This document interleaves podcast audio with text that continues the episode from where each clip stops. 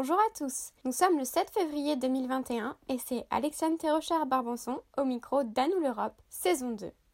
Aujourd'hui, seule la version française du podcast sera publiée, car vous allez l'entendre. Il concerne principalement la France.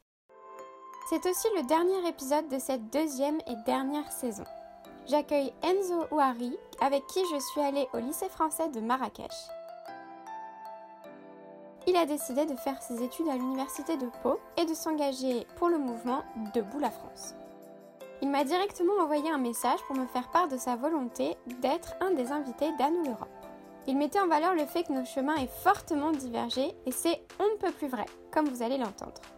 C'en est d'autant plus enrichissant pour nous d'entendre des points de vue divergents dans cette série. J'ai bien sûr accepté sa proposition et ce podcast a donc fait l'objet d'une super discussion autour de la notion historique de l'identité européenne, de la participation politique de la France à la construction européenne et nous avons débattu d'une idée d'Europe politique.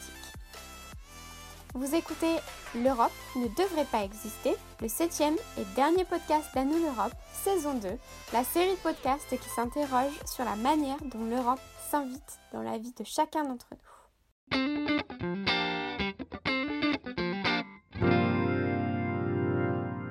Sans plus attendre, commençons avec la traditionnelle question d'Anne ou l'Europe. Enzo, comment définirais-tu ton rapport à l'Union en un mot ou une anecdote ? Je vais faire, en fait, ça va être en un mot et en une anecdote. Alors, le mot, c'est complexe. Euh, mon anecdote, euh, c'est qu'il y a à peu près deux ans, j'ai été invité par un ami euh, sur un forum virtuel. Et la veille de mon inscription à ce forum, en fait, mon ami m'envoie un message en me disant « Fais attention, ceux qui sont sur ce forum ne partagent pas du tout tes idées. » Alors, je suis surpris parce que je ne m'attendais pas à ça. Mais bon, je me suis dit, soyons sport, et euh, j'ai, je me suis inscrit.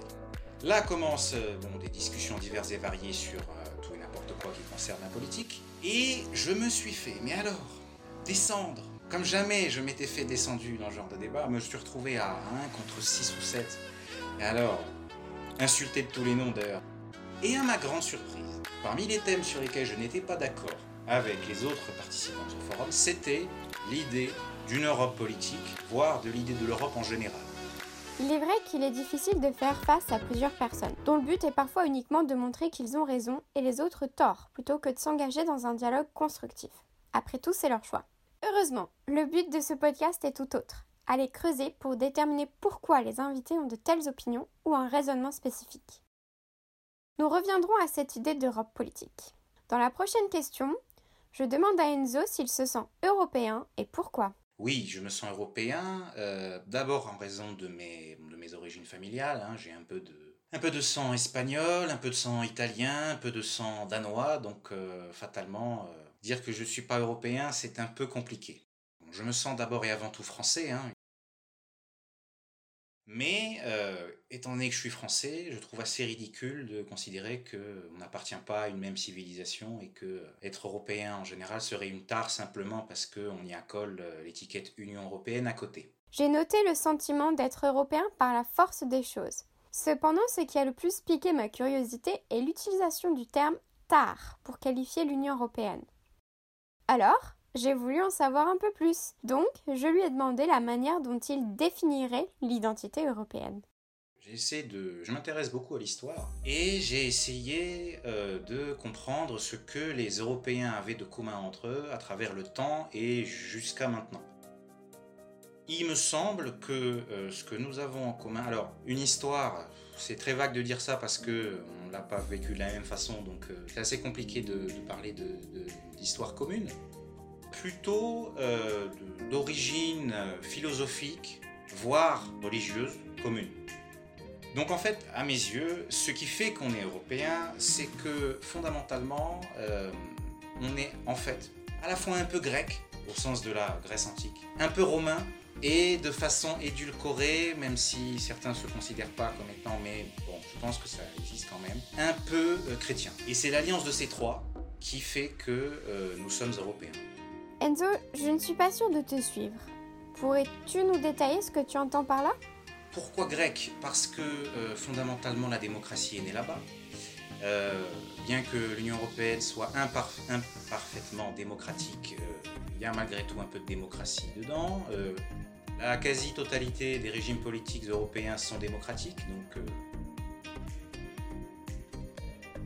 pour ce qui est des Romains, alors il y a plusieurs choses, hein, mais le... je pense que la première, c'est que euh, nous autres Européens avons une vision de ce qui fait euh, la, la nationalité, la citoyenneté, qui est un peu universelle. Typiquement, l'Empire romain, à partir d'un certain temps, c'était ça. C'est-à-dire que n'importe qui qui habitait dans l'enceinte de l'Empire était romain. Et ce qui fait chrétien, ça, euh, c'est davantage dans... Et là, il suffit de lire euh, toute la philosophie que nous avons en commun, tous les grands auteurs euh, de, de, du temps passé qui sont au fondement de, de toute la pensée euh, philosophique occidentale. Et ça va de la Bible jusqu'à euh, Nietzsche, Sartre, et j'en passe. Merci Enzo.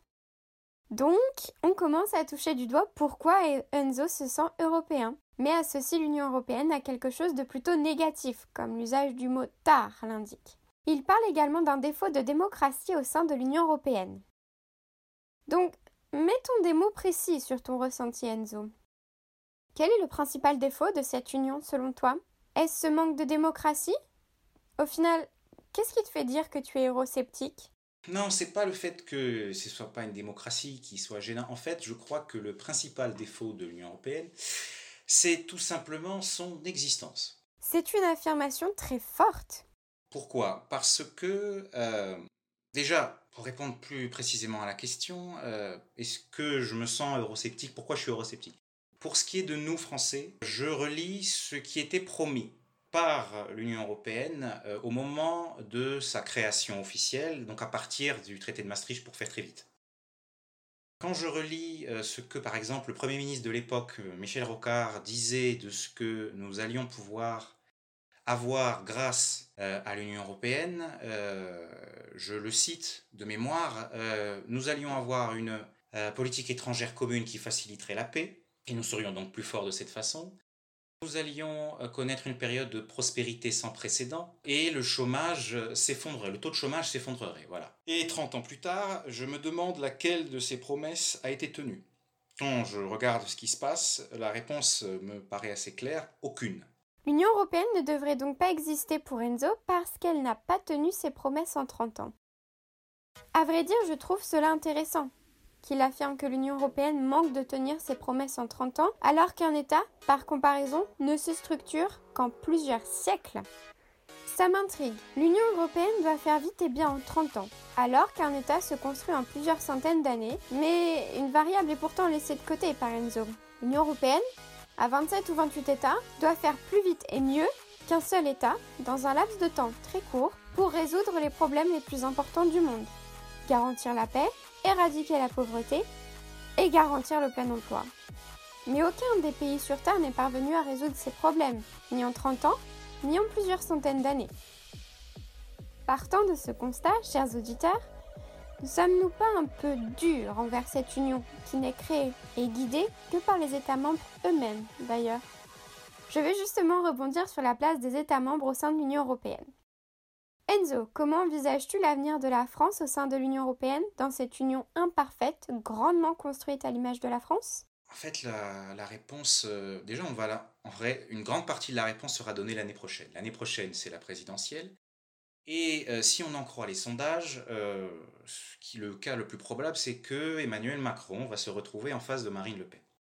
Si c'est Emmanuel Macron qui l'emporte, euh, je vois très mal comment il pourrait réussir à modifier quoi que ce soit dans l'Union européenne pour la simple et bonne raison qu'il a échoué euh, dès deux mille dix-sept, comme François Hollande avant lui avait échoué, notamment à convaincre les Allemands de modifier euh, à l'avantage de la France et d'autres pays européens le pacte budgétaire. Aussi de façon beaucoup plus simple parce que euh, il est maintenant assez évident et, et c'est communément admis par tout le monde que euh, nous ne pourrons pas euh, respecter une règle de déficit limitée à trois pour cent dans les années qui arrivent. Pourquoi? Parce que la crise du corona fait qu'il euh, y a des conséquences économiques qui vont être très dures. Si nous ne sommes pas nous-mêmes exemplaires dans le domaine, comment demander aux autres de faire des efforts? Comment demander à l'Allemagne, qui a toujours fait de grandes leçons de morale sur le fait qu'il faille respecter à la lettre les règles du traité de Maastricht, euh, de tout modifier parce qu'il y a une crise, alors même que les différents pays européens ne l'ont pas subi de la même façon. Et dans le cas inverse, si ce n'est pas Emmanuel Macron qui l'emporte, si c'est Marine Le Pen, la question ne se posera plus. Tout simplement parce que, euh, oui, dans son incompétence chronique, elle va très certainement faire en sorte que nous ayons euh, ce qu'on va appeler un Frexit dur, sans ménagement et brouillon. Voilà. Et il est très probable qu'étant donné qu'elle sera élue sur un programme farouchement anti-européen, elle considère cette élection comme un blanc-seing. Donc pourquoi passer par un référendum? C'est donc d'un œil plutôt pessimiste qu'Enzo voit la future contribution de la France à l'Union européenne. Concernant le Frexit sans accord du peuple français, je suis un peu dubitative. Il me semble que Marine Le Pen ne pourra de toute façon pas passer outre la Constitution française, qui prévoit un référendum obligatoire pour sortir de l'Union européenne. Et revenons sur ce fameux pacte budgétaire, outil de la domination de l'Allemagne sur les autres pays européens, selon Enzo. Les traités imposent en effet que les déficits structurels des pays membres, c'est-à-dire le déficit qui n'est pas lié à la conjoncture, comme les crises, celui-ci ne doit pas dépasser trois pour cent du P I B des États membres. La dette publique ne doit pas dépasser les soixante pour cent de leur P I B non plus. Notons que ces règles ont été abandonnées d'un commun accord de tous les États membres, y compris l'Allemagne, au printemps deux mille vingt.